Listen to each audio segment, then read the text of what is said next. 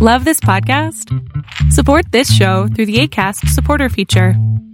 It's up to you how much you give, and there's no regular commitment. Just click the link in the show description to support now. Many of us have those stubborn pounds that seem impossible to lose, no matter how good we eat or how hard we work out. My solution is PlushCare.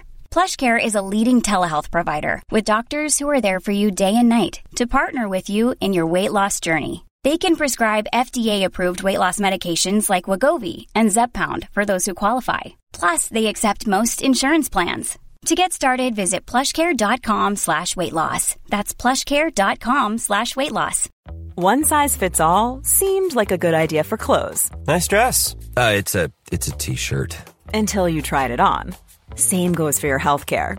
That's why United Healthcare offers a variety of flexible, budget friendly coverage for medical, vision, dental, and more. So, whether you're between jobs, coming off a parent's plan, or even missed open enrollment, you can find the plan that fits you best. Find out more about United Healthcare coverage at uh1.com. That's uh1.com.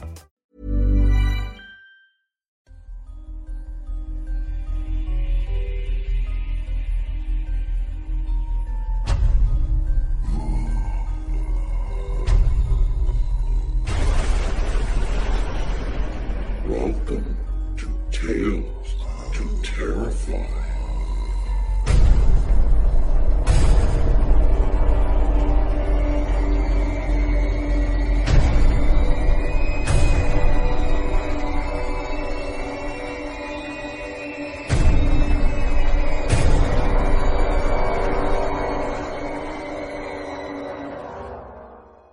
Good evening, children of the night. Welcome to the Nook. Welcome to Tales to Terrify. Yep, Santoro, Lawrence P. Name on the bell.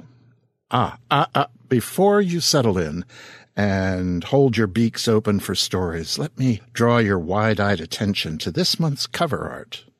Hmm? Yeah. If you're here via subscription on iTunes and such, please stop by the Tales to Terrify website and have a look. While you're scooting, I'll let your friends know. This month's painting, and yes, it is a painting, paint applied to a paint ready surface, is by Alan M. Clark.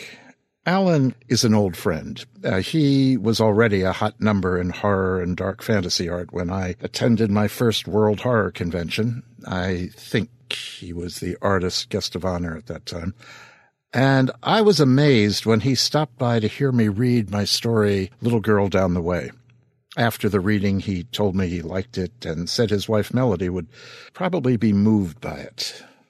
Uh, the, the rest of this story is blather, so I'll cut to the chase. Sometime later, when I'd made a fairly lucrative sale to a prozine, I asked the publisher if he would ask Alan to illustrate it. He did, and Alan did. In 2007, when my first solo book, Just North of Nowhere, was set for publication, I again asked for Alan to do the cover art, and he did it. I hope you can go to your shelves and pull that book out, Just North of Nowhere, and have a reminiscential look. If for some strange reason you cannot, you can always go to Amazon.com and find it there. The Kindle edition also features that piece of work by Alan. And by the way, the Kindle edition has an additional three chapters that were cut from, well, never mind. Let me talk a little about feedback here, artistic feedback. If you're a writer, uh, pal, if you're anyone, I recommend you get to know Alan, at least on the internet.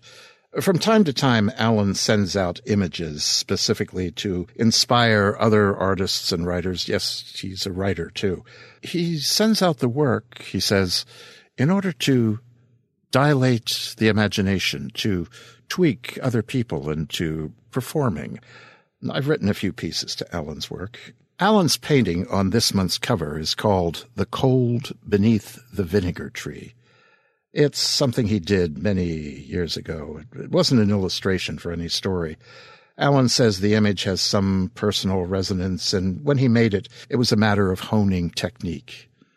Yvonne Navarro, tonight's main fiction author, wrote a story, The Cold Beneath the Vinegar Tree, based on this picture. It came out in a book called Imagination Fully Dilated, edited by Elizabeth Engstrom and Alan. It's published by Cemetery Dance and is a beautiful book of stories and the illustrations that inspired the stories. I had an opportunity to buy it back years ago and didn't because I thought I couldn't afford it. Now I definitely can't afford it. Oh, well, okay. Of Alan, he grew up in Tennessee in, as he says, a house full of bones and old medical books. He has a Bachelor of Fine Arts from the San Francisco Art Institute. He's had illustrations in books of fiction, nonfiction, in textbooks, young adult fiction, children's books. His awards include the World Fantasy Award and four Chesley Awards. Alan's had five novels published, and his short fiction has appeared in magazines and anthologies. Lazy Fascist Press, an imprint of Eraserhead Press, released a collection of his fiction titled Boneyard Babies in November of 2010. In October 2011, they released his novel of Thimble and Threat, The Life of a Ripper Victim, and I recommend it heartily. Alan's publishing company, IFD Publishing, has released six traditional books and eight ebooks. Alan and Melody live in Oregon. I love Alan's work and own quite a few pieces, which is amazing considering I am not a wealthy fellow, but I like it that much. You're sitting here in the nook, surrounded by it right now. Take a look. Well, it is pretty dark, but you can at least take a look at the cover image. So, thanks, Alan, for letting us use the cold beneath the vinegar tree for the June cover. And stop by Alan's site and get to know him and his work. It's highly evocative. It's addictive, you might say. And it might open up some dusty corners of your imagination. Okay.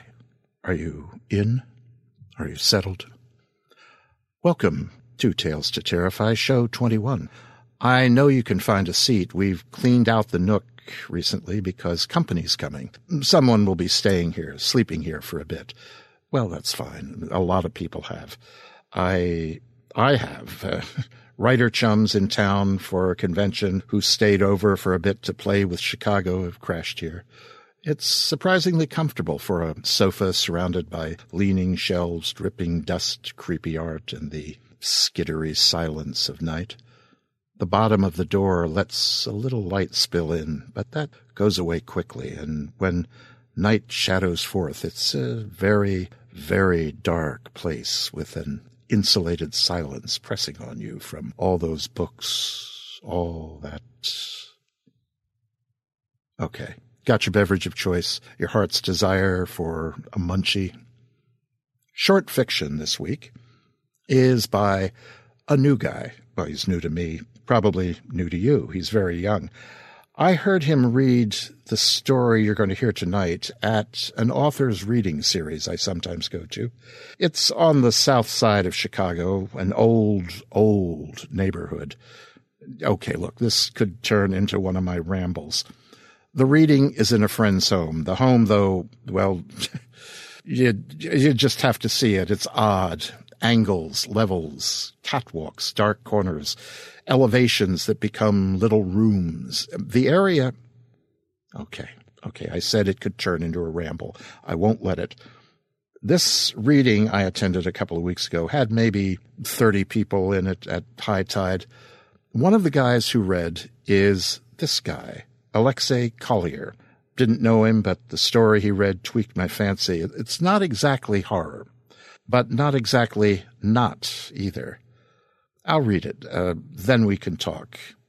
Here's Just Around the Corner. It all started with a conversation over drinks at Edgar's on a slow evening.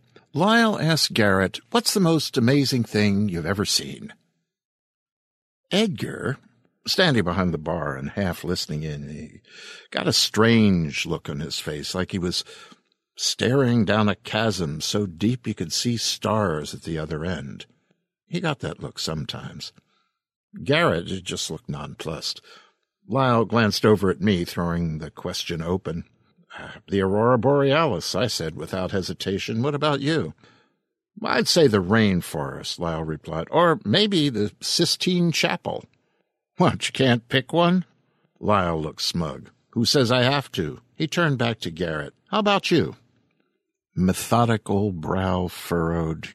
Garrett thought before answering, taking a few sips from his beer. Hawaii, he finally answered. Just Hawaii, I asked, nothing specific. One particular beach.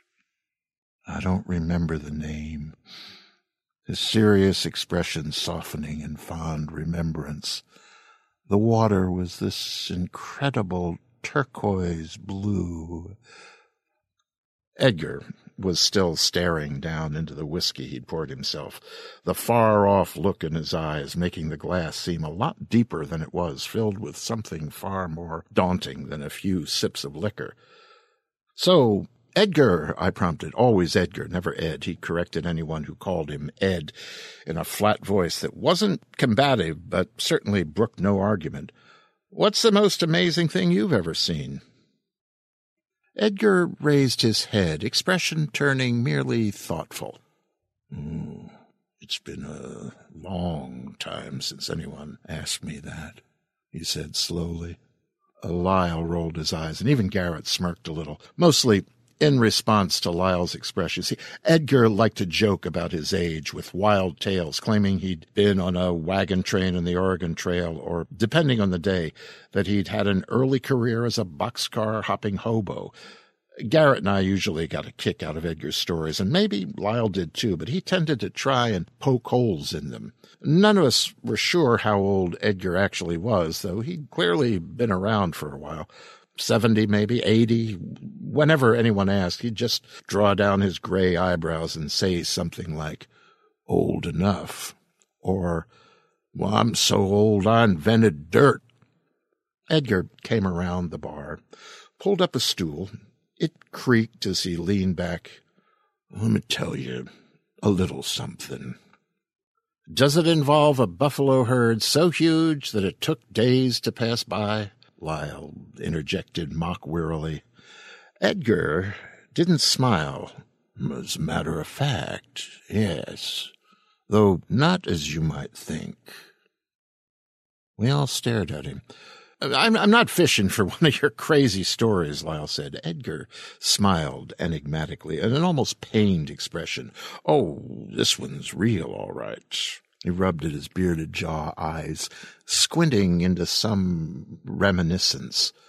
Last time someone asked me that question, maybe the only time till now, what's the most amazing thing you've ever seen? Well, when I was a much younger man, I, I was waiting at the train station when a funny looking sort of man walked up to me carrying a valise. Wait, wait, you're getting on at the station. Was this before or after your boxcar days? Lyle quipped sarcastically. I sent him an annoyed glance. A, a funny looking man, I asked, hoping to override the wisecrack. Uh, funny looking, how? Edgar nodded, acknowledging the question, if not the attempted support. Well, for one thing, he was awful thin, but his coat was too tight to. His trousers were hemmed a good three, four inches too high, and I noticed he wasn't wearing any socks. None of his clothes were raggedy. You know, they were actually pretty nice, but it was just odd. And I remember he was wearing a top hat. You don't hardly see anyone wearing a top hat, not even back then. Anyway, he walked up to me and out of the blue, he asked me, What's the most amazing thing you ever seen? I thought maybe he was a clown or a magician, but on the off chance that he were a salesman, I tried to be clever. I answered, A seashell. He said, Any seashell? And I said, No, every seashell. And I guess that was the right answer because his face lit up like, like I have never seen someone's face light up before or since.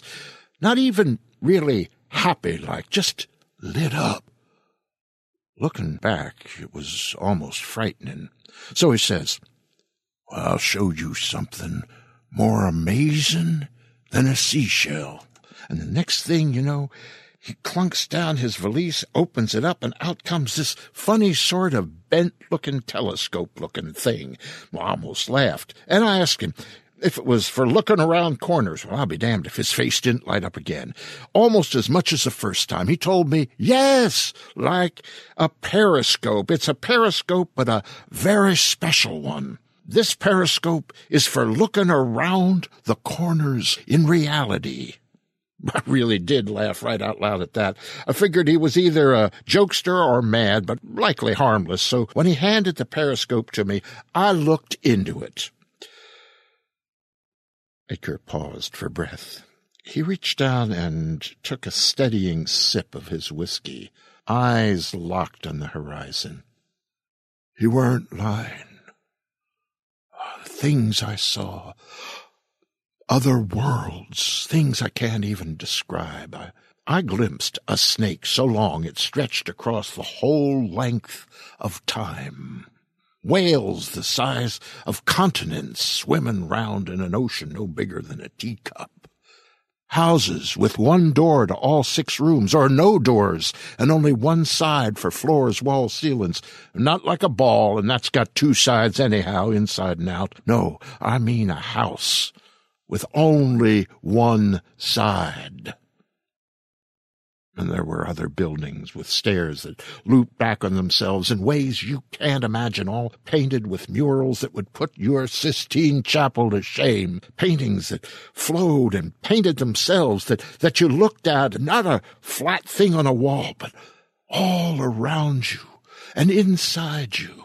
Oh, and the colors, colors you'd never believe beyond anything in this world. And I saw buffalo. Oh, yes. Except they weren't really buffalo exactly. And there were two herds. Maybe they were the same herd, one on the ground and one up in the sky on a piece of land that floated above like clouds. It was like a mirror image. Maybe it was a mirror in the sky. I don't know. And they went on for days and days except that each day lasted a thousand years, with the sun circling round that double horizon like an Arctic summer, and all the wild colors swirling. Edgar was silent again, rocking slightly in his seat, his gaze gone more distant and hollow than I'd ever seen. Slowly he came back to himself and when the man in the hat took his looking glass back, only a few minutes had passed, even, even though it seemed like forever. When I got my breath back, I asked him, What was that? A stupid question, yeah, but you'd be struck dumb too. He just said, That was the most amazing thing you've ever seen. And he put the periscope back in his valise, picked it up, and went off around the corner of the station. Lyle and Garrett and I all gazed wide eyed at Edgar. He'd never told us anything about his past that wasn't a tall tale. Now I had to wonder why, to hide a more outlandish truth. He'd always grin and nod when he'd spun a story, but he certainly wasn't grinning now. I, I wasn't sure whether to believe it, but it was clear that he did. What happened to him? Garrett asked. To who? Edgar asked with a start the man with the hat. Edgar shook his head grimly. I never saw him again. And part of me is glad for it. Now, there were other things I saw in that device, things I dare not even whisper of. I'm not a brave man, nor a coward neither, but just an ordinary type, and I'll tell you, the only thing that scares me more than what I saw in that periscope is the thought that when I looked into it, the things I saw were looking back at me. He swallowed, and it was almost a sob. If I ever got my hands on that contraption again, I think I'd probably chuck it in the fire, because if you can see through it, that means the light's getting through. And if light can pass from the other side of that scope, what else might come through? Hmm? He trailed off again, his face gone ashen. But why didn't you just follow the man with the hat when he walked off? Lyle questioned. Why didn't you try to get the periscope thing from him? Then you could do whatever you wanted to with it and keep it, destroy it, whatever. I couldn't tell if Lyle was being credulous or incredulous. I wasn't even sure which one I was. Edgar gave him a sharp glance. I couldn't follow him. Why not? Lyle pressed. What's missing your train over a periscope that can see into other worlds? Didn't you listen to a word I said, boy? Edgar shot back in frustration. He leaned forward and hissed through nearly clenched teeth.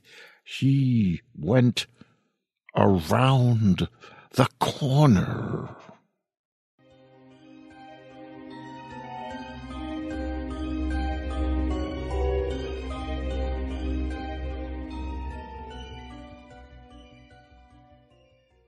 Hmm?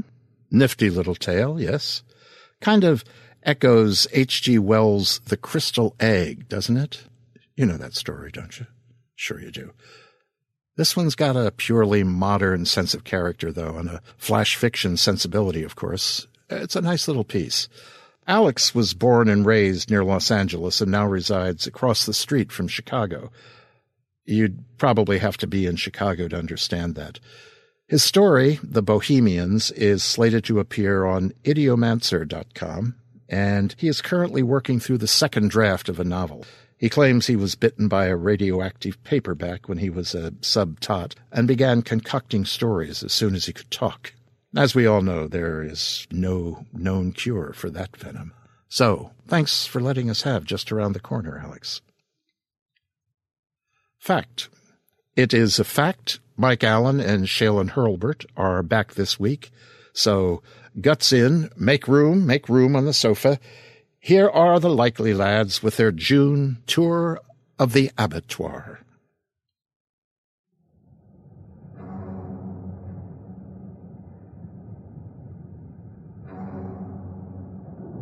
Hello, Tales to Terrify listeners, and welcome once again to yet another installment of Tour of the Abattoir.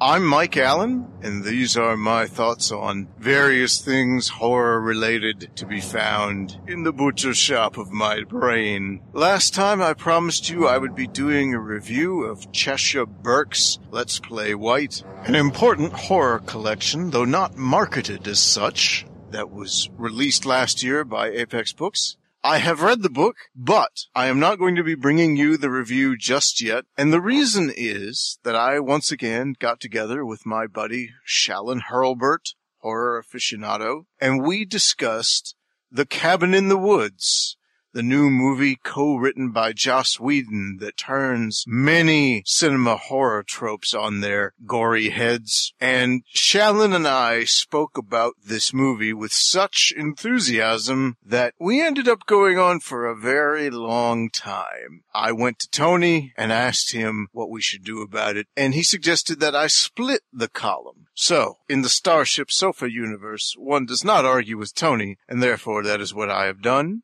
Before I share mine and Shalon's thoughts on Cabin in the Woods, I feel a need to spoil our spoilers. This review is full of spoilers from start to finish. So if you haven't seen the movie and you intend to, you probably need to fast forward straight past this spot to where the fiction feature begins. I'll even do you the favor of assuring you that Shalon and I endorse the movie wholeheartedly. We think you should see it. It's also essential to the enjoyment of this movie not to know anything going in. So again, if you haven't seen it yet and you plan to, you probably should ignore the next half hour of this podcast. However, if you have seen it, you probably want to hear what we have to say. So, without further ado, here's Shalon and I talking Cabin in the Woods. Hello again, Tales to Terrify listeners. We are back again with the live segment, quote unquote, of Tour of the Abattoir, and my friend Shalon Hurlbert is with me once again. Say hi, Shalon. Hello. and we're going to talk about something timely for a change. We have both seen The Cabin in the Woods, directed by Drew Goddard, co-written by that gentleman and Joss Whedon, and we're here to talk all about it.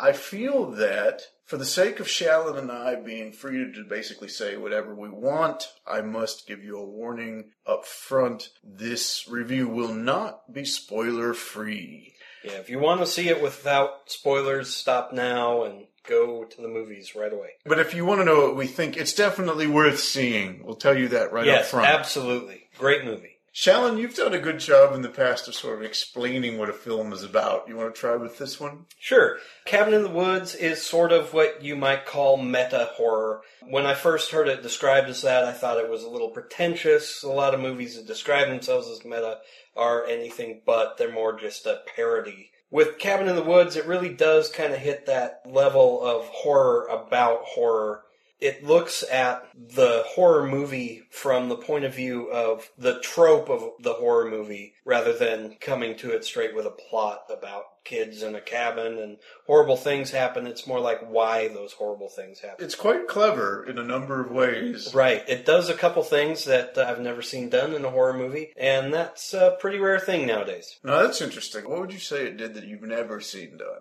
Well, the idea of the two horror stories going on at the same time, the people behind all of it working in the background to make all of the monsters and terror really happen to the kids who are in the cabin, and what the kids in the cabin are going through. It plays on both of those levels, Right. like almost as though you could see the people who are pulling the strings as filmmakers in their own right. Almost like those are the characters that you see through as the director or the writer, the impetus behind it. When you said that, of course, I immediately thought of a movie that I have seen that played with similar turf, although I don't think with anywhere near the same level of wit, and that would be Wes Craven's New Nightmare, which was a follow-up to Right. the Freddy Krueger Nightmare on Elm Street Right, it series. was, it was almost a mockumentary about the making of the Freddy Krueger movies, in which Freddy Krueger comes out and does his thing to the people making the movie. he actually menaces Heather Langenkamp. The, Right, the, the, uh, the- actress. Right, and it turns out that he is the embodiment of some older evil force that is brought to life as Freddy. That movie was clever in, in certain ways. By the end, it basically becomes another Nightmare on Elm Street movie. It just happens Right. to have the added meta level to it. This is definitely a bit different. Right, this is a more direct movie within a movie kind of a thing. Although, and they although even more complicated than that. Right, right. Well, if you want to look at it as just a movie within a movie, the people who are pulling the strings. Well, let me step back for a second and just give away a great big spoiler. The movie Spoiler follows. alert, yes, spoiler alert. alert. The movie follows a group of five kids. By kids, I mean college kids. Right. I'm at that They're age kids to finally us. when they're kids. They're kids to us. Yeah, heartbreaking. They end up going on a vacation to a cabin in the woods that happens to be owned by one of the characters' uncles. And when they get there, they find a journal. The journal has some horrible mention of a family that was into torture and evil, and by reading it, they waken zombies of that family who come Right. to kill them off one by one. And And the, the the journal is actually one of the most genuinely creepy parts of the film. Right, right. That the journal was scary. About the time that the journal gets exposed and the monsters start happening, it takes a different turn. You get to see more and more of these characters that are introduced right before the opening credits. These two guys talking about business and their wives and kids and how they're going to change their house and whatever. And then awesome title just screams onto the screen, literally with a scream. Cabin Right. in the woods. I read somewhere that Goddard and Whedon wanted to make a point that those jump scares in horror movies. It's it's so easy to do that. It's- Right. it- Yeah, it's there's very- no there's no art to it. It was very 70s grindhouse. Yes. The way the big block letters with a stilled image right behind it. You know, I almost expected it to say like MCMXVIII underneath Right. it, you know, like the the way that the older title structures had Right. like the date and all that Right. written right into it.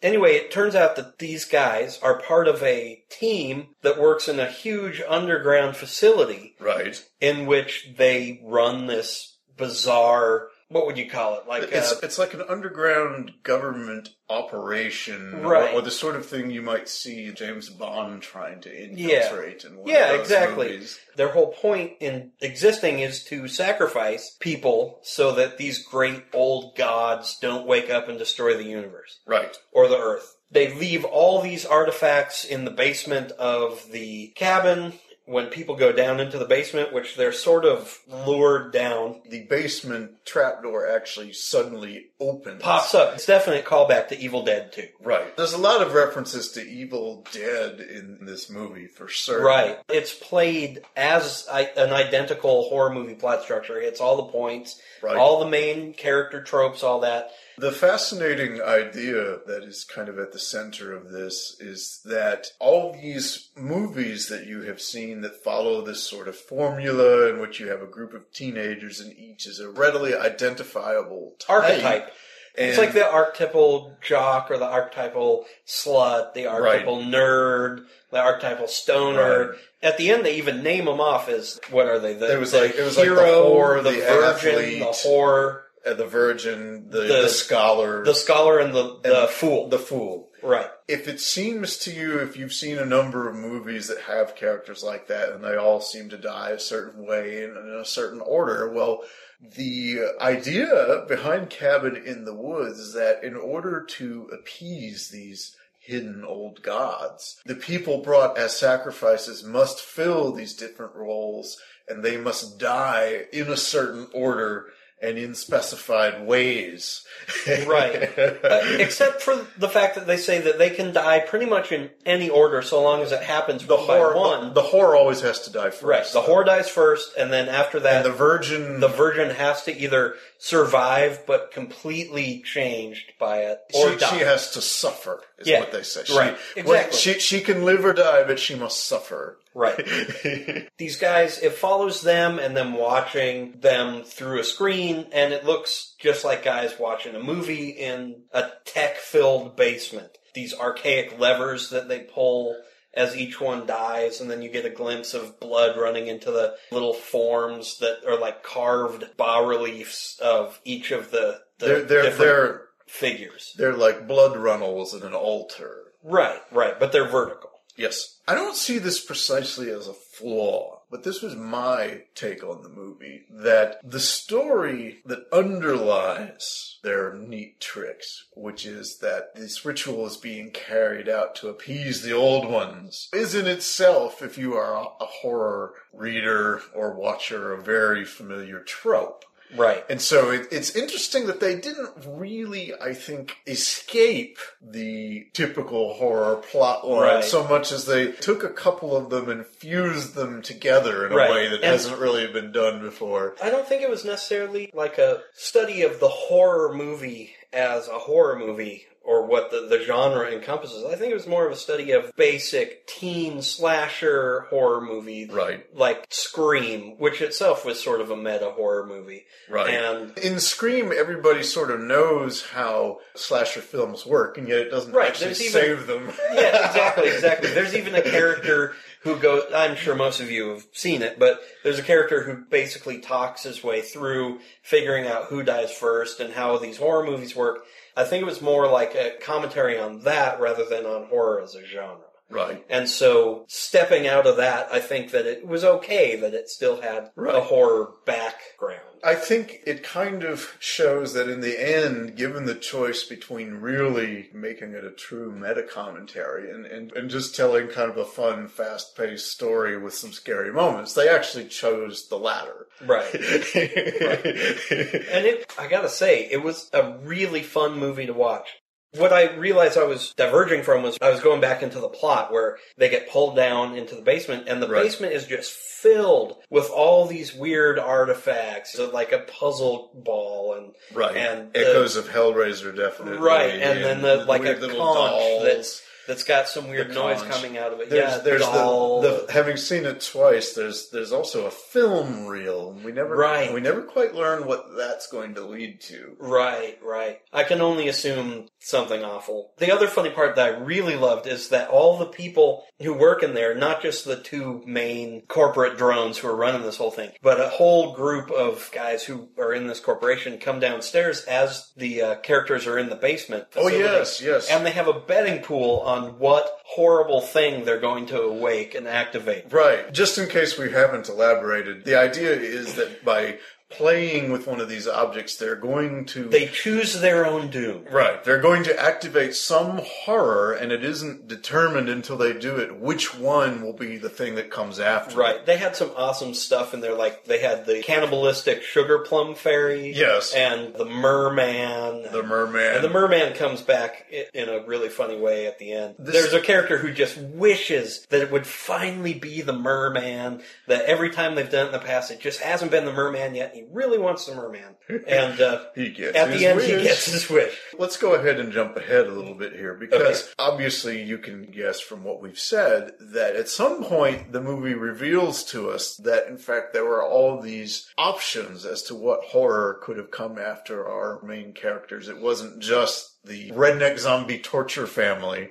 As one expects must happen for this to really be a story, some of the characters who've been brought in as sacrifice manage to buck the system and figure out what is going on. What's really funny to me is it's the fool character. He's a stoner and he smokes weed throughout the whole movie. Right. Each one of them has been dosed or prepped in some way without them knowing it as they came in. Like the athlete guy, his drink was dope to increase his aggression, so he started acting like a jock. Even though at the beginning of the movie they reveal him to be quite an intelligent Sociology guy. major, Yeah, he's a sociology guy, and he's exposed to be very, very bright. And the quote slut unquote at the beginning we learn was pre med, but her hair dye has been Yeah, she dyed her hair blonde, and her hair dye was leaching into her skin, causing her inhibitions to drop. And she was actually very devoted to the athlete character. So she wasn't a whore so much as she was just a woman with some sexual experience.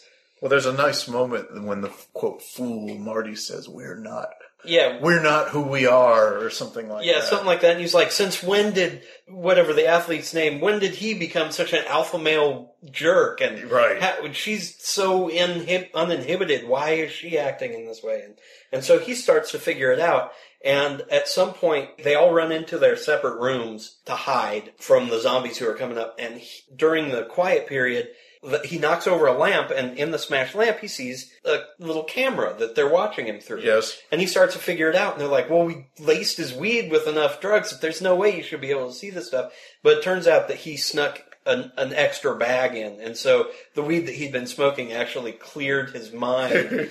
And, that's uh, a, that's a humorous touch there. yeah, and he ends up being a survivor. You see him dragged off into the woods, and it's assumed he's dead. They pull the lever, the blood goes down, all that stuff. Yeah, there there is a question.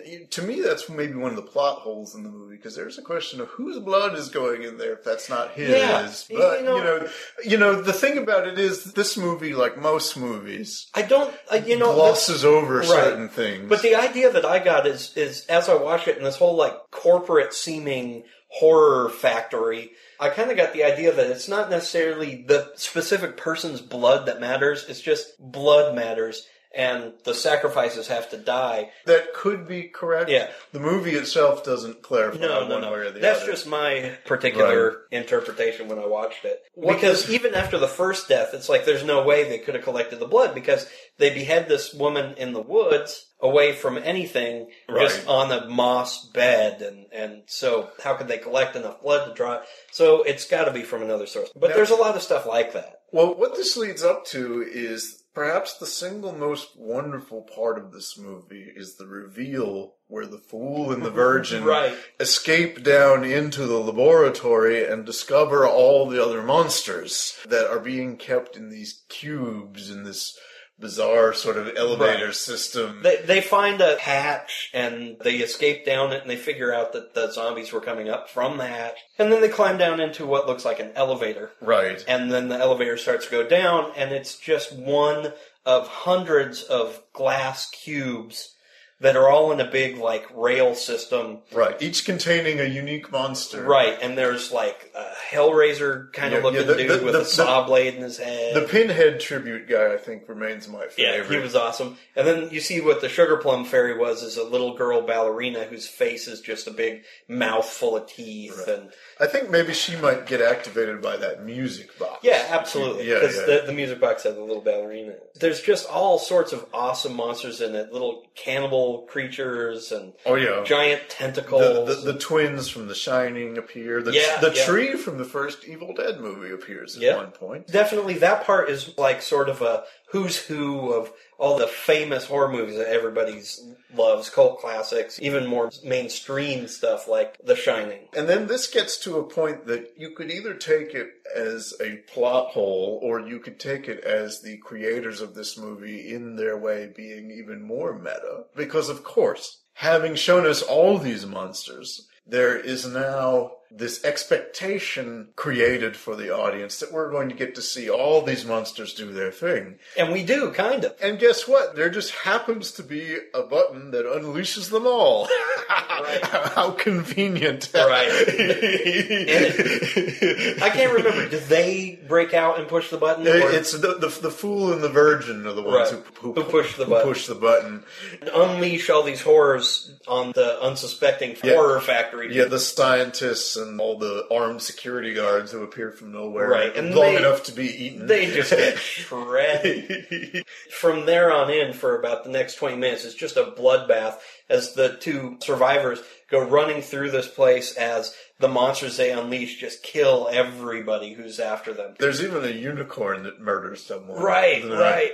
and I don't know if, if it's from Peterfreund, who wrote the Rampant and Ascendant books about meat eating evil unicorns. Meta editor Mike Allen here, barging in with a little note that Shalon is referring to young adult author Diana Peterfreund in this analogy he makes. Okay. It might have been a little inside joke because it, it seems like she's the kind of author who might be on Joss Whedon's radar. Um, it's as good as explanation right. any. I love that part. I gotta say, that's just awesome. they finally escape down into what looks like the sacrificial chamber, and you finally see the bas reliefs with the blood filling the runnels. They end up being confronted by Sigourney Weaver. Yes, I was saying, cue Sigourney Weaver cameo. I think they chose a good one, but they could have gone with Jamie Lee Curtis. Right, right. You know, I think A writer friend of mine, Ferrett Steinmetz, said that Jamie Lee Curtis would probably have been the more appropriate cameo. Right. But it's still funny to see Sigourney Weaver at that Yeah, point. yeah. I think the point of the casting there was to find somebody who is a very visible figure who's well known as a horror actor. Right. And Sigourney Weaver's biggest, most famous role, of course, is Alien. Right. And oh my gosh, I was so hoping that one of the creatures they released would be Would be the a, alien. a xenomorph kind of alien creature because they did skirt copyright, I think, by changing each of them a little bit. Like instead of Pinhead, he had saw blades in his head. Instead, it's it's actually a werewolf that jumps down. Right. And she explains the whole thing to him in the classic supervillain monologue diatribe. Right. You Ve- know? Very much the same thing she does at the end of the movie Paul, if you happen to see that film. Oh right, yeah, exactly. yeah, that might be another reason why she was picked up for this Sure. because she's done a lot of meta kind Right. of movies. And uh, God, I hate the fact that I'm saying meta so much. I don't know why, but that term really bothers me. Meta, meta, meta, meta, meta. Because because there's so much stuff that's meta for the Millions of people have lost weight with personalized plans from Noom, like Evan, who can't stand salads and still lost 50 pounds. Salads, generally, for most people, are the easy button, right? For me, that wasn't an option.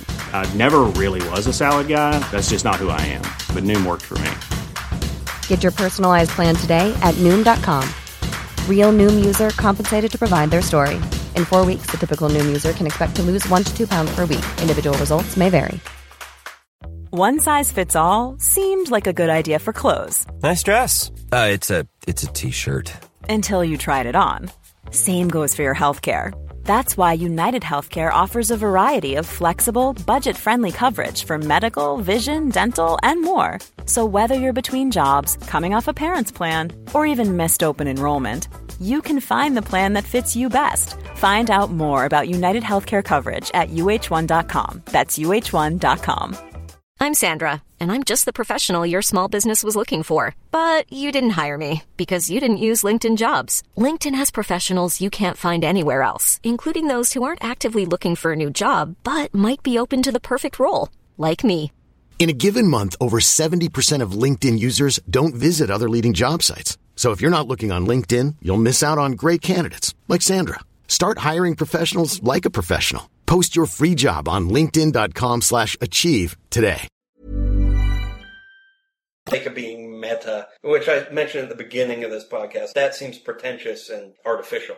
But I think they really pulled it off with this. Right. And after she explains this whole, you guys have to die or the world will be destroyed by these gods who really they just like seeing this stuff. And if they see it every so often, they'll leave us alone. So we have this whole system in place. And by surviving, you're dooming the rest of the world werewolf attacks. They get into this scuffle where Well, actually, it's the virgin is the one who ends up getting attacked by, by the werewolf, And, and, and the- she what- has the gun on the fool. She has the gun on the fool. It's implied that Sigourney has sold her on going ahead and killing, Killing him the fool and saving the world. and saving the world. Right. A werewolf comes out of nowhere, attacks her, drags her off. She drops the gun, and Sigourney and the fool are wrestling, and it's actually the little girl zombie who comes down. Right, right. The very and- last of the redneck torture zombie film. Yeah, And, and and- the actress who played that is a, is a horror staple too. She was a little girl in Silent Hill. Oh. She played Bree Tanner in the Twilight series. Why I know that, don't ask. Part of my whole teen librarian thing. I have to know some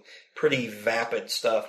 That was a good casting choice too, because even under the zombie makeup, I was able to see her and say, "Oh, she's been in this and that," Oh yeah, you know I did not make that connection. She was the star of Tideland, which is a fantastic movie. A very twisted movie. So there's another horror cameo Right, right. So you. I kept, by the time it got to this point in the movie, I was starting to look for either cameos or other casting choices, image choices, creature choices, things like that, so that I could start listing them off in my head, because that's part of the fun of this movie. Sure. Is seeing it taking all those wonderful, real classic, cult classic movies and showing them to you again as little snippets, and it's really fun. Right. But anyway, back to the story. the, little, uh, redneck zombie girl, comes down, and, and she She axes Sigourney Weaver. She, she's the one who actually kills little Jodelle Ferdinand is actually the one who kills Sigourney Weaver. and they fall off the. they, they the fall down into the abyss with the old gods. Right. And then you have the two characters left. They basically thank each other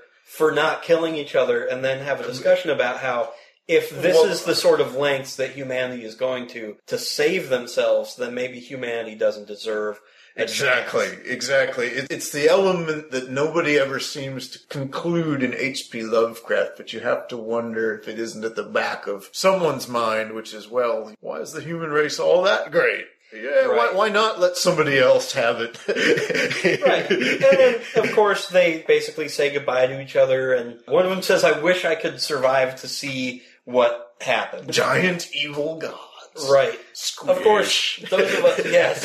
And those of us who are great H.P. Lovecraft fans were totally expecting horrible tentacles, but what happens is a huge human gray hand reaches up through the cabin and smashes down on the camera, and that ends the film. There are people who've expressed disappointment about that, and I've also read suggestions that, well, maybe it's a human hand because really this movie is all about the audience watching it and what the Exactly, exactly. expects. I mean, these the old gods are alluded to and pretty much straight out described as the viewers. the theater audience. Right. Yes. The old gods are the ones who want to see this stuff. They want to see these characters suffer and die. And really, to be honest, that's what you go to a horror movie for. Because if they Right. they solve the mystery before anybody dies, It's not a horror movie. not a horror movie. It's Scooby Doo, you know.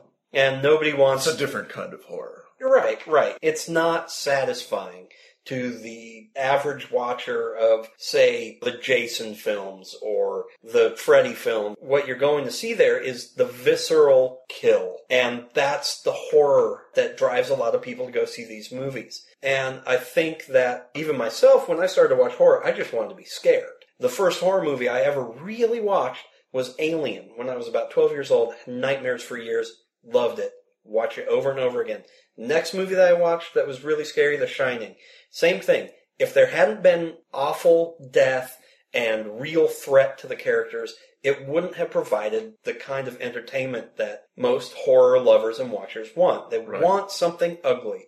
Because if it's not ugly, it's not scary. And if it's not scary, you might as well go watch a comedy. I think you're absolutely right, but I think that this movie sort of made a point that goes beyond that. That modern movies have adopted this very rigid formula that, Exactly. that, that specifically involves the extended torture of teenagers, Right. the whole women. torture porn. thing, Yes. where And- it's become more like there's no psychological scare in many films anymore. Most of them have become how much damage can we physically do to these people to horrify and gross out the audience. I mean, a good example is uh, the Human Centipede. You know? I totally get where the director and the writer are coming from. It's supposed to be almost a spoof, but still staying within the, the Right. guidelines of horror. But you Well- know, well, beyond the- that, the- if you look at a movie like Hostel, I mean, there isn't even one complete story in there. There's two stories. There's a story about a douchebag and his friend going around on a like Right. a sex vacation,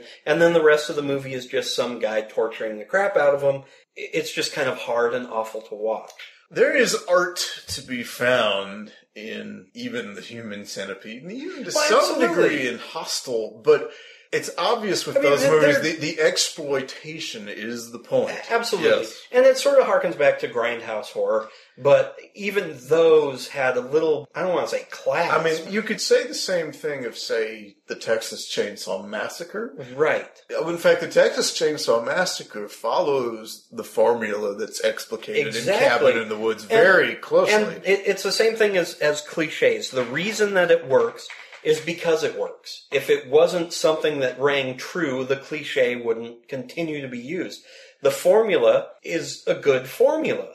It really is. It's only after years and years and years of the formula being used over and over and over again that it becomes dried up. You dry up the well. Right. There's only so many times that you can see the same five archetypes go into the same stupid situation and make the same stupid choices and die the same stupid way. Right. There's some wonderful explanations introduced in the movie for why everybody always splits up and, and why people always wander off by themselves. Or themselves. drop when- their weapons. when, when there's when there's clear danger established those are some of the nicer little twists. There's one particularly disturbing one that occurs. It's when the quote virgin unquote is finally cornered by the giant zombie and he starts really doing horrible things to her. And then we cut to the inside of the lab where everybody's holding a party Right. because they, they, oh, they killed everybody and they're going to survive. Right. I think it really is kind of meant to be a kind of tweak on the nose of the audience. You know,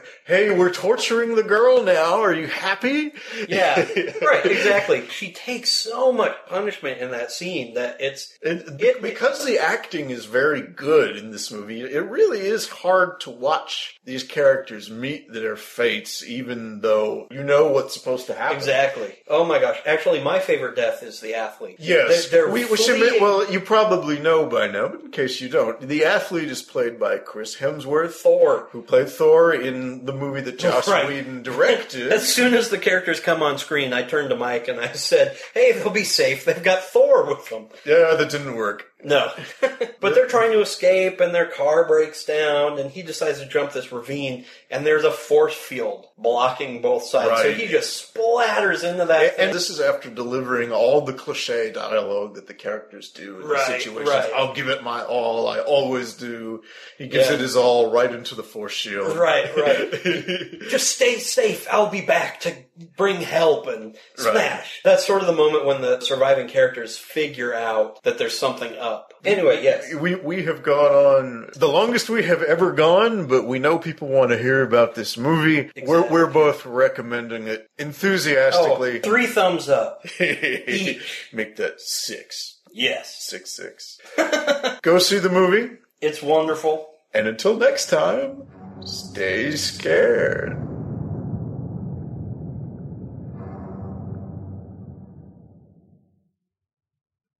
Ah, yes, writing, deadlines. I know what those are. Well, I used to know. Ah, well. Shalon, by the way, is a librarian for youth literature in Roanoke, Virginia. Of him, Mike Allen says, he knows more about horror in general and Lovecraft in particular than just about anyone I've ever met. So thanks again, Mike and Shalon.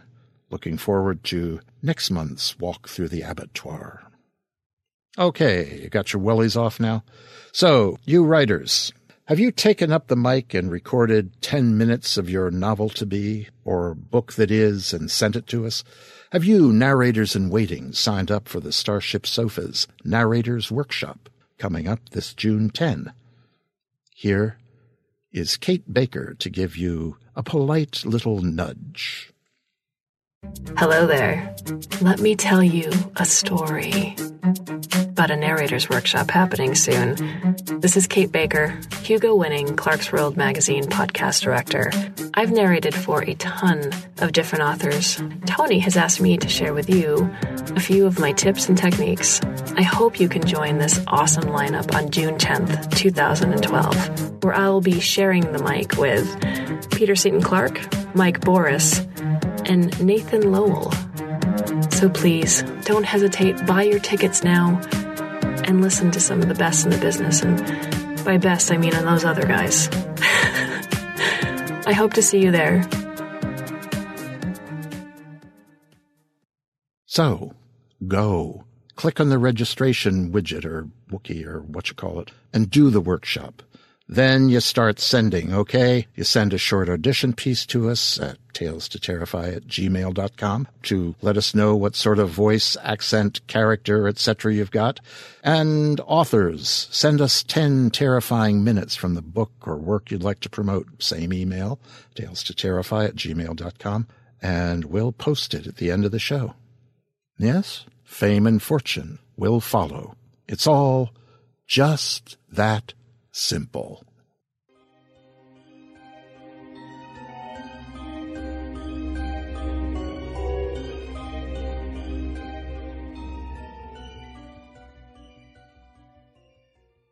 Our main fiction of the evening tonight is a special pleasure for me. Tonight, Dave Robison is going to read the story that launched the professional career of one of my favorite writers, uh, Yvonne Navarro. Vaughn is a former Chicagoan who was taken away from us by her now husband, Weston Ochse, and the couple now live somewhere in the desert of one of those big square states between Chicago and the Pacific Ocean. Okay, it's Arizona. She's published over 20 books, Yvonne has. Of those 20, the titles uh, AfterAge, Dead Rush, Final Impact, Red Shadows, Dead Times, That's Not My Name, and Mirror Me were solo novels, fiction created solely by her. Her most recent works, Highborn and Concrete Savior, are part of the Dark Redemption series. And she wins or gets nominated for awards lots of them. In 1993, AfterAge was a finalist for the Horror Writers Association's Bram Stoker Award for First Novel. Dead Rush was a finalist for the Stoker Award in the novel category. Her Buffyverse novel, The Willow Files Volume 2, won the 2002 Stoker for Works for Young Readers. Final Impact won the 1997 Chicago Women in Publishing Award for Excellence in Adult Fiction and the Rocky Mountain News Unreal Worlds Award for Best Horror Paperback of 1997. It just goes on and on. So tonight, we're going to have the story that started it all. This was Vaughn's first professional sale, and it appeared in Kathryn Ptacek's Women of Darkness 2.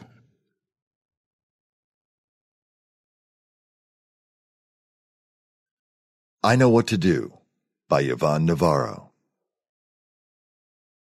We moved into the apartment in March. I hadn't liked the place since the first time we saw it, but I didn't tell Maggie until after it was too late to do anything. I don't know why. Maybe I wanted to have something to hold over her head. It seemed like she'd controlled everything since we got married. The money, where we lived, what we ate, everything. If I'd said how much I hated the place, and I think I did drop a couple of obvious hints, she would have sat across from me at the kitchen table with that, let's talk about this in a reasonable manner look on her face, and explained how we were saving money, 25 bucks a month, big fucking deal. The landlord at the old place was going to sell the building, and then the rent would go up, on and on until I ended up agreeing with her anyway. By keeping my mouth shut, I had future artillery if I wanted it. Not that I don't love her. I do. I wouldn't have married her otherwise, not after the shit I went through with my first wife. In fact, if you wanted to use Maggie's psychobabble, the ex probably had a lot to do with my attraction to Maggie. Security, a sense of organization, her always knowing what to do. Sounds like a bunch of crap for a man to be saying, doesn't it? Like the old expression goes, you had to be there. Spend a few years with my ex, and you'll understand. The place was all right, I suppose. It was hard to compete with my old apartment and its golden wood floors and wall full of unblocked east windows. The new one was standard inner city Chicago, dark and somewhat smaller, with a building on the east and an alley on the west. It was a first floor, too, and it made me nervous to think how easy it would be for some punk to break in, whether or not we were home. We moved in. The dog acted weird right from the start. Get out of there! At 5.45 in the morning, I wasn't expecting any loud noises, and I nearly overturned my coffee when Maggie yelled. The small hallway that was the connecting point of most of the rooms was mostly in shadows, but I could still make out Chansey's gangly black shape with her head poked into the bathroom. What the hell is she doing? I asked. The dog made the mistake of stepping into the bathroom, and Maggie was down the hall instantly to plant a solid whack on Chansey's rump. Out! The animal backpedaled and ran for the living room, nails slipping on the linoleum. For a second, I thought she was going to trip and fall flat, and I groaned inside. The dog was so clumsy, it was embarrassing. Maggie glanced into the bathroom and looked around, muttering to herself about dog hairs. It was still early, so I decided to keep my opinion about white throw rugs to myself. What was she looking at? I asked, reaching down to tie my boots. I don't know, she said, flipping on the light. There's nothing in here. Wait. Oh, Jesus! She sounded disgusted. Now what? I looked at the boots doubtfully. There was some serious wear around the backs. I figured by the end of the week I'd need a new pair and wondered if we had the money. Out of that same paycheck would have to come Dolly's alimony payment. With a name like that, you'd think I would have known better. I think we've got cockroaches. I got up and went to the bathroom door. Where? Did you see one? The room looked clean to me. Too clean. That's the effect when you use too much white, like in a hospital. Personally, I always went for blue. I think so. I mean, I saw something. It, it ran under the bathtub. We had one of those old fashioned clawfoot tubs, the kind with four or five inches of space under it. I got down on my knees and peered underneath, but it was too dark to see anything. That was another thing that went against the place. One stupid fluorescent light in the bathroom. I hated fluorescent lights, and my list of grievances was growing longer. There was something way in the back, but I wasn't sure. Maybe just a hole in the plaster around the baseboard. The building wasn't exactly in great shape. I stuck an arm under the tub and groped around for a few seconds, knowing that no cockroach on this earth is going to let me catch it. I've lived in worse places, and roaches were old territory for me. Something bit me on the forefinger. I mean, really bit me.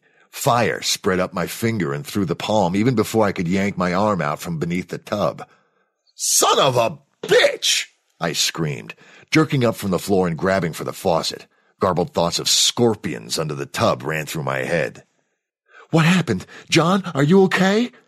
Maggie thought she was frantic. She should have had the feeling of burning napalm going through her hand like I did. While the icy water cooled the stinging, the water pressure made it throb nastily. Being a stonemason has gotten me a few fingertips sandwiched between slabs of granite, but man, It never hurt this bad. Air hissed in and out from between my teeth, and I'll give Maggie one thing. She knows when to keep her mouth shut. When I didn't answer, she just stood there and waited, working her hands nervously. After a few minutes, the water seemed to do the trick, and I turned it off so we could examine my finger. The only thing we found were two tiny swollen places, one on each side just under the edge of the nail. Maybe that's why it hurt so much, where minute chunks of my skin were gone.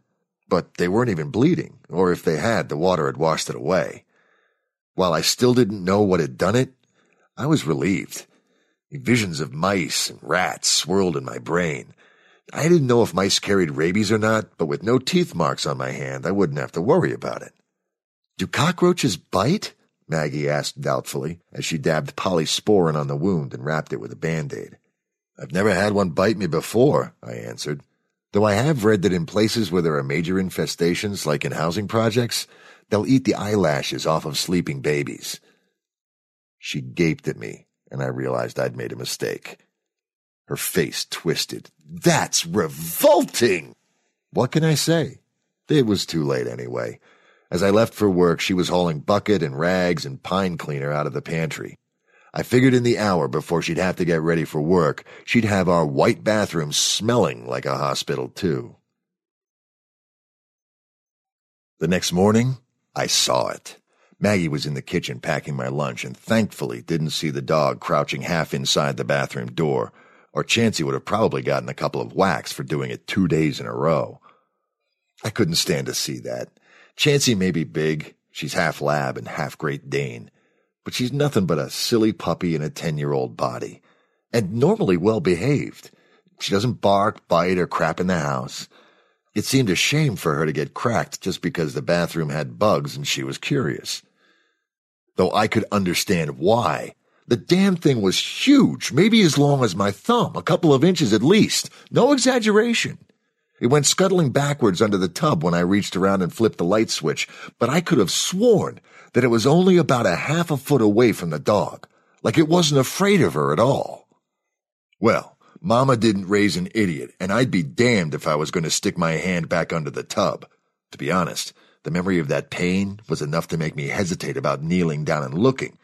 But in the end, I did, after glancing out of the door and making sure Maggie was still messing with my lunchbox. It would really make her crazy to think there was a roach crawling around the bathroom she'd practically sterilized yesterday. I thought I saw it, way back in the corner, the same spot as yesterday when I'd stupidly tried to grab it. I got back up and strolled into the kitchen without saying anything, first making sure that Chansey was in the other room to stay. I think I'll pick up some bug spray on the way home, I said. Maggie whirled I could see her fingers clench around the peach that was slotted as today's dessert, and resigned myself to bruised fruit. Did you see another one? Where? In the bathroom again? No, I lied. Just a precaution. We never did catch that one yesterday, unless you. She shook her head.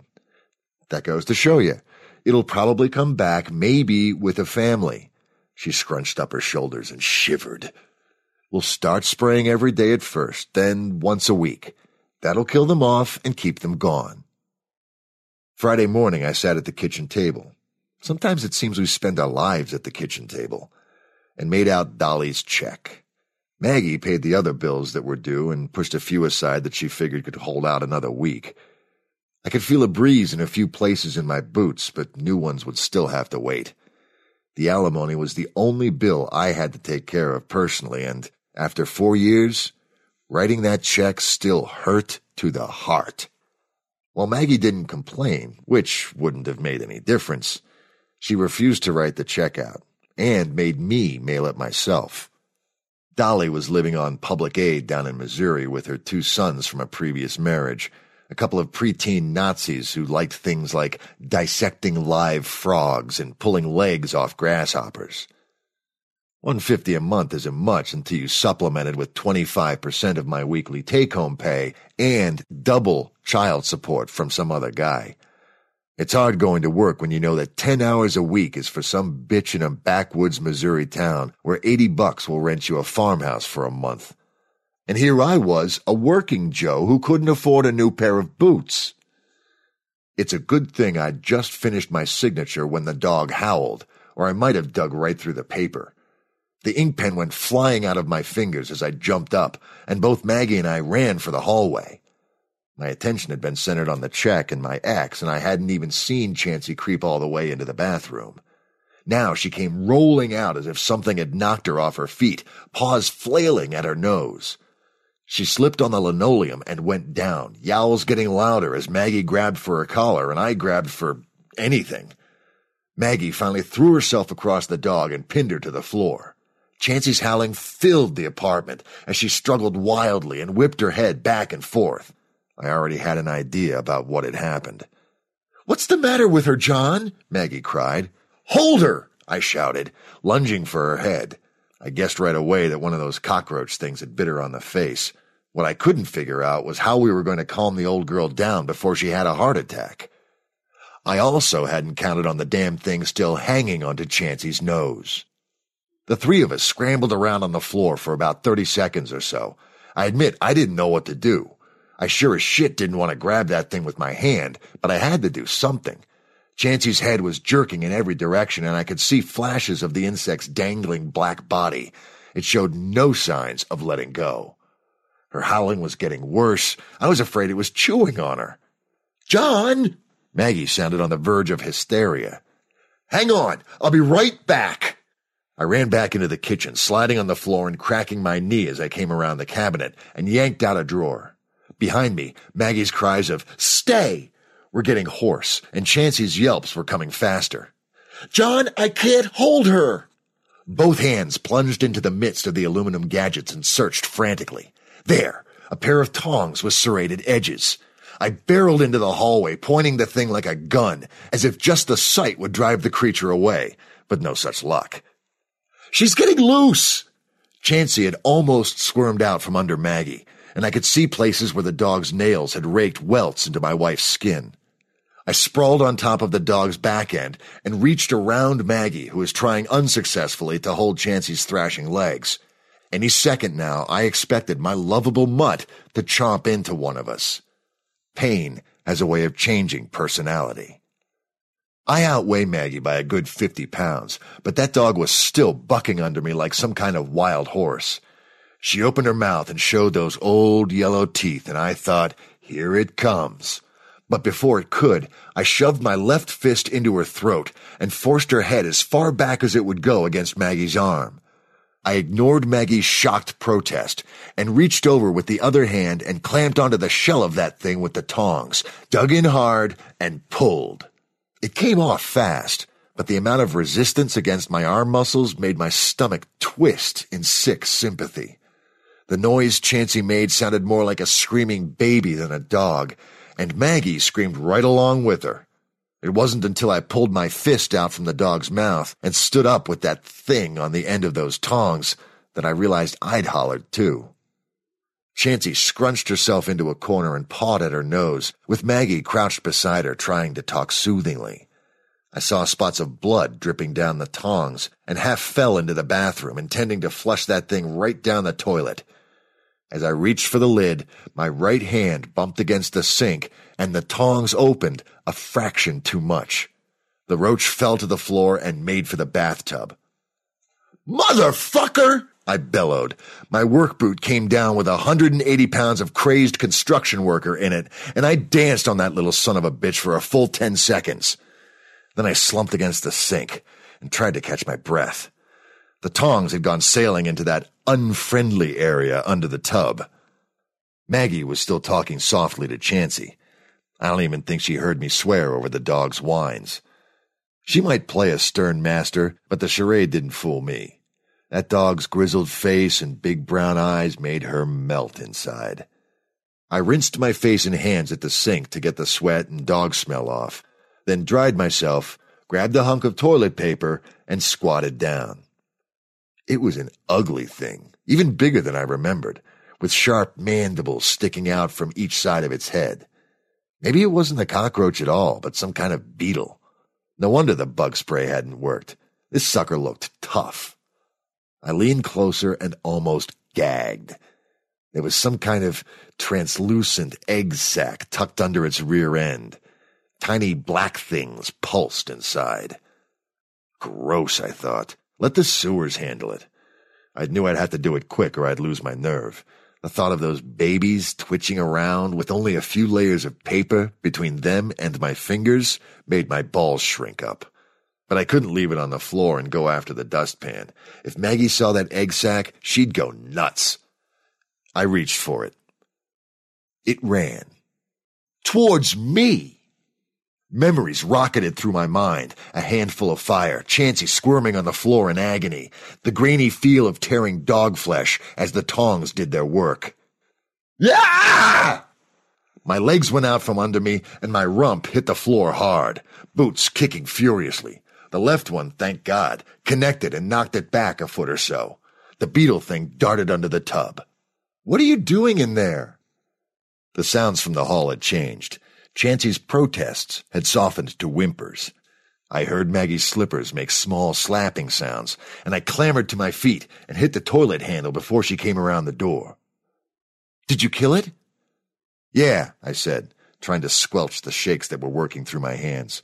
I flushed it down the toilet. That's good, she said almost cheerfully, and turned away. I hope we don't get any more of those nasty things. Jesus, I thought, what am I going to do? The dog was okay, though she stopped sticking her face into the bathroom.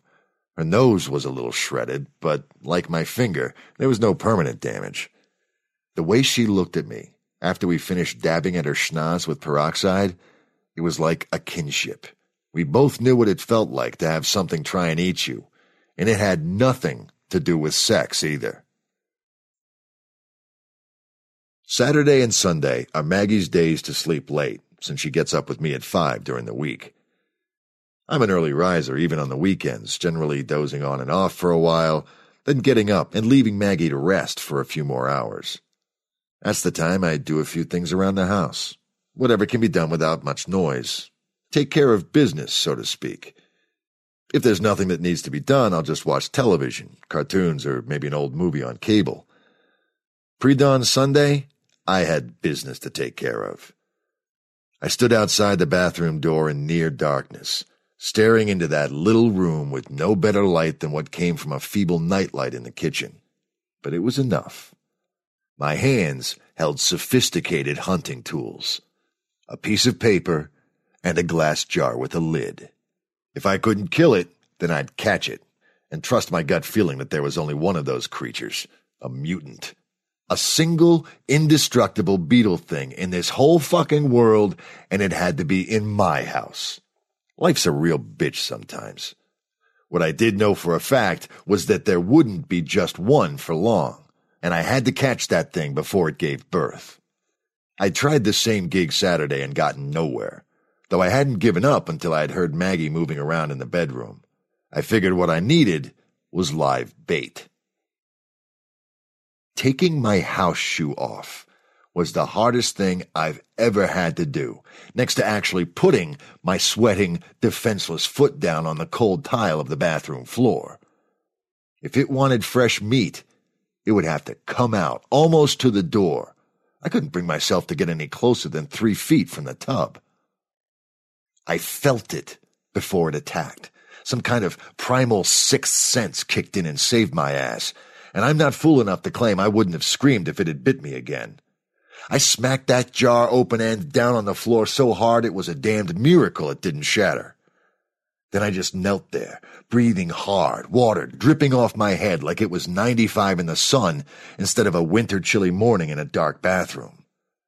Vibrations ran through the jar and into my hand, making my skin crawl, and dread pulled my lips thin as I slid the paper between the jar and the floor and flipped it upright, twisting the lid on without bothering to take away the paper. I was too afraid. At about the same time as I switched on the light, I thought how silly it was for a grown man to be afraid of an insect. Mandibles clicking, the thing in the jar started slamming against the glass in a futile attempt at escape, and with both relief and revulsion, I saw the egg sac was still connected and throbbing with unborn life.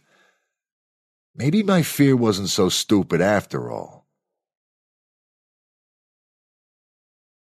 By Monday afternoon, I was afraid lack of oxygen would kill it, though I hadn't risked drilling even the tiniest hole in the lid because of the impending babies. With a couple of hours to spare before Maggie got home, I took my time retrieving the jar from its hiding place among the camping gear in the basement. The thing inside seemed paralyzed for about five minutes, then began ramming the glass energetically. I figured it must be like a person who keeps running headlong into a foot thick concrete wall and stops worrying. If me stomping on it didn't destroy it, neither would a few days of thinned out air, though the cold in the basement had made it sluggish. Chances are it would probably die off in cold weather like other insects. I turned up something else from the basement a little box that had once held a new lantern glass. It was just the right size for the jar, with a little extra room for padding. Some of those great little air bubble sheets were still inside. I put it all together carefully and addressed it using block letters and a backhand slant that didn't resemble my usual scribbling at all, though I didn't really think it would matter. I was much calmer now. Organization, a sense of security and always knowing what to do, things patiently modeled for me by Maggie.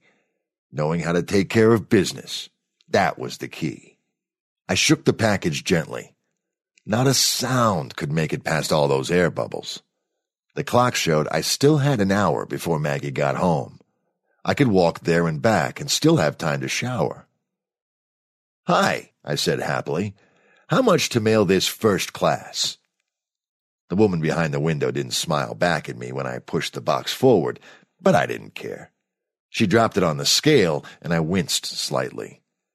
Dollar fifty. Fine, I said. Let me have it in stamps, please, and a fragile sticker, too. That earned me a dirty look, but I still walked out of the post office with a big shit ass grin on my face. A warm, wet April breeze blew in the door with us. We'd been out for a Saturday brunch. Nothing fancy, but still a treat considering our budget. Maggie checked the mail, and I walked inside and opened the blinds in the front room. For a second, the sun broke through the cloud cover and shone in the window to send bright stripes of light bouncing across the carpet. The place I'd once hated finally seemed like home.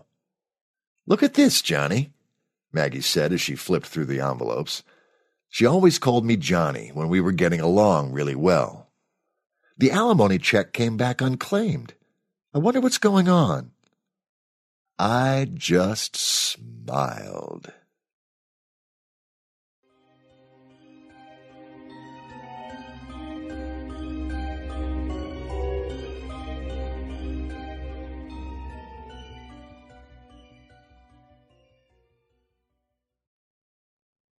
Calm down. Calm down. I know this is Chicago. This is an apartment. It's an old, old building with dark, creaky stairs, ancient plumbing going back to the time of the fire. But that skittering you think you hear is nothing like, well, come on. The nook is lovely, dark and old and free of critter. More or less. So, you can thank Yvonne Navarro for your tingly neck hairs and the urge to check the floors around you. I met Vaughn just after her first novel, AfterAge, was published. I was working at a Chicago science fiction fantasy horror bookstore that I have mentioned before, The Stars Our Destination, which, for the books, the customers, the authors who came to visit, I miss to this day we were hosting a big multi-author signing. It featured Gene Wolfe, uh, Wayne Allen Sallee was there, uh, Phyllis Eisenstein, and Yvonne Navarro, whom I had never heard of. Alice Bentley, the owner of Stars, always encouraged staff to consume the product, so we knew what we were offering, and I had just read her AfterAge. The book is a Chicago centric vampire apocalypse tale. Now, I am not a vampire fan, yet AfterAge captured me. Her take on the city was right on, but her take on vampires was truly fresh, fascinating, and frightening in a way that the tired old bloodsucker tropes had stopped being for me years ago. Well, I loved her book. And after that day, I had a bit of a crush on Vaughn as well. I never told her. Well, we were all much younger then. So again, thanks, Vaughn. And again, thank you, Dave Robison, for reading I Know What to Do. Dave did this on a quick turnaround, and Dave's a busy guy. He's from Spring Hill, Tennessee, and has been writing since age eight. By age 10, he was doing improv theater and became a trumpet virtuoso by age 12. Sometime after that, he picked up a degree in theater and recently started pursuing story narration for podcasts. He's voiced stories for the Drabblecast, StarShipSofa, Tales to Terrify, and soon, well, hmm, that's a secret. Recently, uh, Dave teamed up with writer educator Brian Humphreys to create the Roundtable Podcast, a place here in the Interzone, thank you, William S. Burroughs, where writers are invited to workshop story ideas to a panel of pros. Check it out at uh.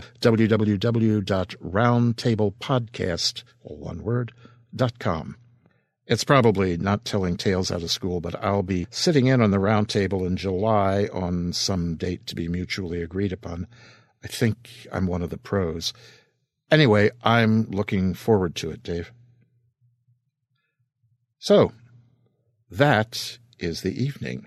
I hope you've enjoyed the stories. Hope you've enjoyed the tour of the abattoir. Hope you've enjoyed snuggling in the nook. And I hope you'll be back next week. So, as you prepare to venture away from the air conditioned, cool, dark comfort of the nook, and go through the orange sodium vapor mug of Chicago summer night. I hope you're considering what 10 terrifying minutes of your book you'll drop off, what short audition piece you might send so we can know what story to pair you with for reading to the other children of the night here in the Nook. You'll know by the time you get home. You'll surely know after you climb into bed, being careful not to walk barefoot across your own floors in the dark. And you'll know everything by the time you close your eyes against the night and begin to wonder in those moments before helpless sleep takes you. You'll know what may have crawled under or into your bed while you were out. And by then, you'll be having some very pleasant dreams. Hmm.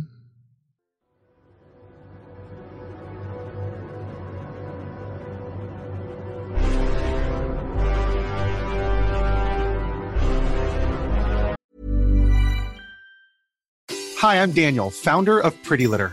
Cats and cat owners deserve better than any old fashioned litter. That's why I teamed up with scientists and veterinarians to create Pretty Litter. Its innovative crystal formula has superior odor control and weighs up to 80% less than clay litter. Pretty Litter even monitors health by changing colors to help detect early signs of potential illness. It's the world's smartest kitty litter.